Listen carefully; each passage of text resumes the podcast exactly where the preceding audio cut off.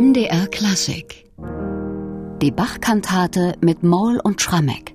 Erster Sonntag nach Epiphanias im Jahre 1724. Und Johann Sebastian Bach führt an diesem Sonntag die Kantate Mein liebster Jesu ist verloren auf. Wer da im Kirchenschiff in Leipzig einen fröhlichen, festlichen Eingangschor erwartet, wie etwa drei Tage zuvor am Epiphaniastag, der wird, na, denke ich, doch enttäuscht gewesen sein.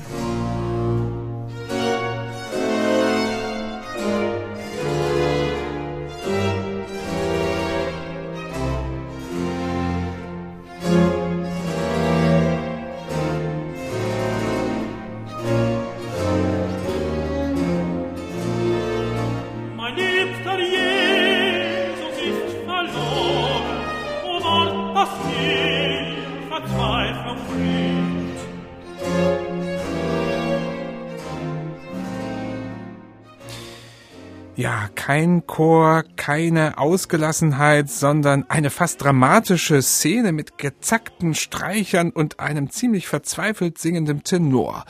Michael, wie kommt Bach denn dazu? Na, er kommt dazu, weil er die Bibel aufgeschlagen hat und zwar genau bei Lukas 2, Vers 41 bis 52, der Evangelientext. Und das ist die berühmte Geschichte vom zwölfjährigen Jesus im Tempel. Also Maria und Josef als fromme Juden gehen zum Passafest nach Jerusalem und plötzlich ist das Jesuskind verschwunden. Und sie suchen es tagelang und meinen, es ist schon verloren und finden es dann wieder im Tempel. Aber der Eingangschor beschreibt praktisch diese Suche und es ist natürlich eine dramatische Vorstellung für uns Christen, dass Jesus verloren ist. Deswegen kann hier Bach natürlich nicht mit Pauken und Trompeten aufwarten, sondern er komponiert ein Lamento auf den verlorenen Jesus, ganz typisch mit einem ostinatorhaften Bass, der immer diesen Quadraum chromatisch nach unten durchschreitet. Seit Monteverdi Lamento della Ninfa einfach das musikalische Bild für großes Leid, für Verzweiflung, der Lamento-Bass. Und da muss man sagen, das ist tatsächlich ein Beginn, der erstmal die Leute ins Mark erschüttert und ihnen eine Vorstellung liefert, wie verloren wir alle wären, wenn Jesus nicht auf der Welt wäre. Damals Maria und Josef diese Sichtweise, heute wir als Christen. Und die Gemeinde wird das natürlich sofort verstanden haben, weil sie unmittelbar davor ja dieses Evangelium gehört hat. Wer singt da eigentlich? Wir haben jetzt ein Tenor singen gehört. Wen meint Bach damit? Ist das vielleicht Josef oder ist das vielleicht irgendwie dann doch eine gläubige Seele, wie es ja oft bei ihm ist? Und wer singt in dem weiteren Verlauf dieser Kantate? Also ich glaube, du hast mit allem recht. Es ist eine ziemlich geschickt gemachte Überblendung von einerseits der historischen Geschichte, also dass die Eltern das Jesus-Kind suchen, aber zugleich wir als Christen Jesus suchen. Und es gibt eigentlich diesen ständigen Perspektivenwechsel. Und der Textdichter hat das auch sehr geschickt gemacht. Denn wenn wir uns den Text dieser ersten Arie anschauen, mein liebster Jesu ist verloren, o Wort, das mir Verzweiflung bringt, o Schwert, das durch die Seele dringt, o Donnerwort in meinen Ohren, der hat seinen Johann Rist gekannt. Es gibt ja diesen berühmten Choral, o Ewigkeit, du Donnerwort, o Schwert, das durch die Seele bohrt. O Anfang, Sonderende. Und ich glaube, das lag bei dem Textdichter direkt neben seinem Blatt Papier. Er hat praktisch verwoben diese Geschichte aus dem Evangelium mit den starken Metaphern aus Rists Choral.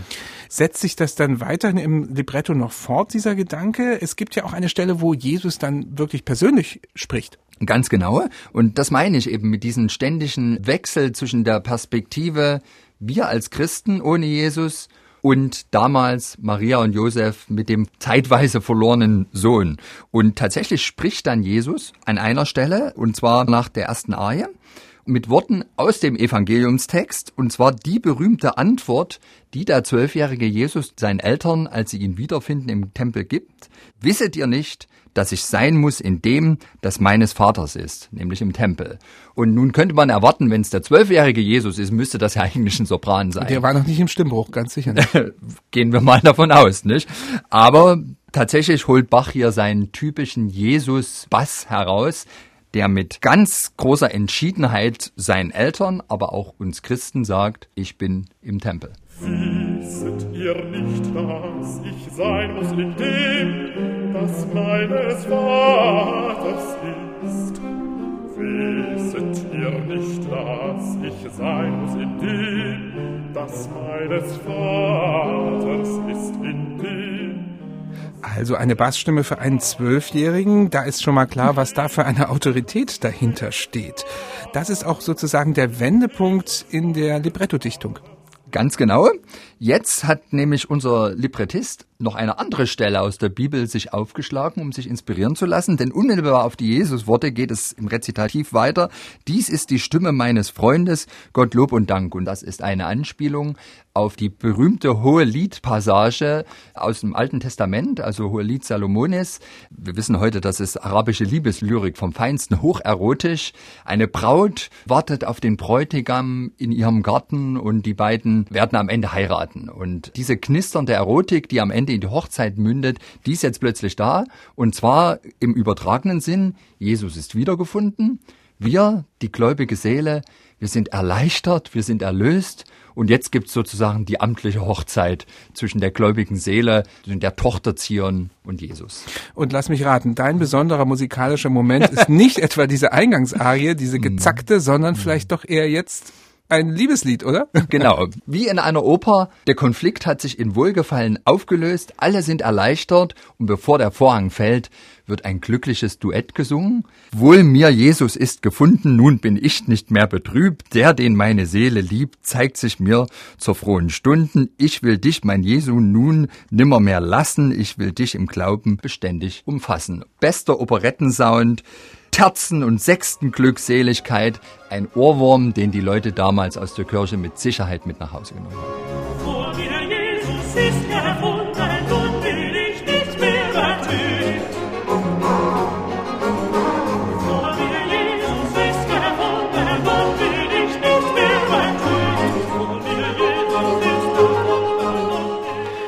Also ein Liebesduett hier am Schluss dieser Kantate und ein größerer Kontrast zur Eingangsarie ist ja eigentlich gar nicht denkbar. Eine Frage, die mir dazu noch gekommen ist, das sind ja alles wiederum Arien, die eine große Glaubwürdigkeit unter den Sängern verlangen. Nicht nur technisches Können, sondern eben auch Ausdrucksfähigkeit. Wer hat das damals in Leipzig gesungen? Ja, das ist auch wieder so eine große Frage, die die Bachforschung vor sich her schleppt. Wir haben leider keine Besetzungslisten. Wir wissen natürlich, im Kern besteht der Chor aus Thomanern. Nun muss man allerdings skeptisch sein, ob man tatsächlich darunter Tenöre hatten, die schon so eine große stimmliche Breite und Autorität hatten, um diese Lamento-Arie da zu Beginn vorzutragen. Kann gut sein. Wir wissen ja auch, die Thomaner sind damals im Schnitt drei, vier Jahre älter als heute. Die kommen drei, vier Jahre später in den Stimmbruch, so mit 16, 17 Jahren, verlassen die Schule mit 21, 22, manchmal sogar erst mit 23 Jahren. Was wir aber punktuell auch belegen können, ist, dass viele auch nach ihrer Zeit als Thomaner mit dem Chor in Verbindung blieben. Die haben in der Regel alle dann erstmal zwei, drei, vier, fünf Jahre an der Uni hier in Leipzig studiert und offenbar haben die Thomaskantoren inklusive Bach sich bemüht, die Besten der Ex-Thomaner weiter an die Kirchenmusik zu binden. Bach hatte da einen kleinen Etat, wo er denen immer mal was zustecken konnte. Und es kann gut sein, dass eben einer dieser Ex-Thomaner sein solistischer Tenor gewesen ist, gerade was die tiefen Stimmen betrifft. Denn da gehört ja schon einiges dazu, wenn man sich da auf die Empore stellt und singt.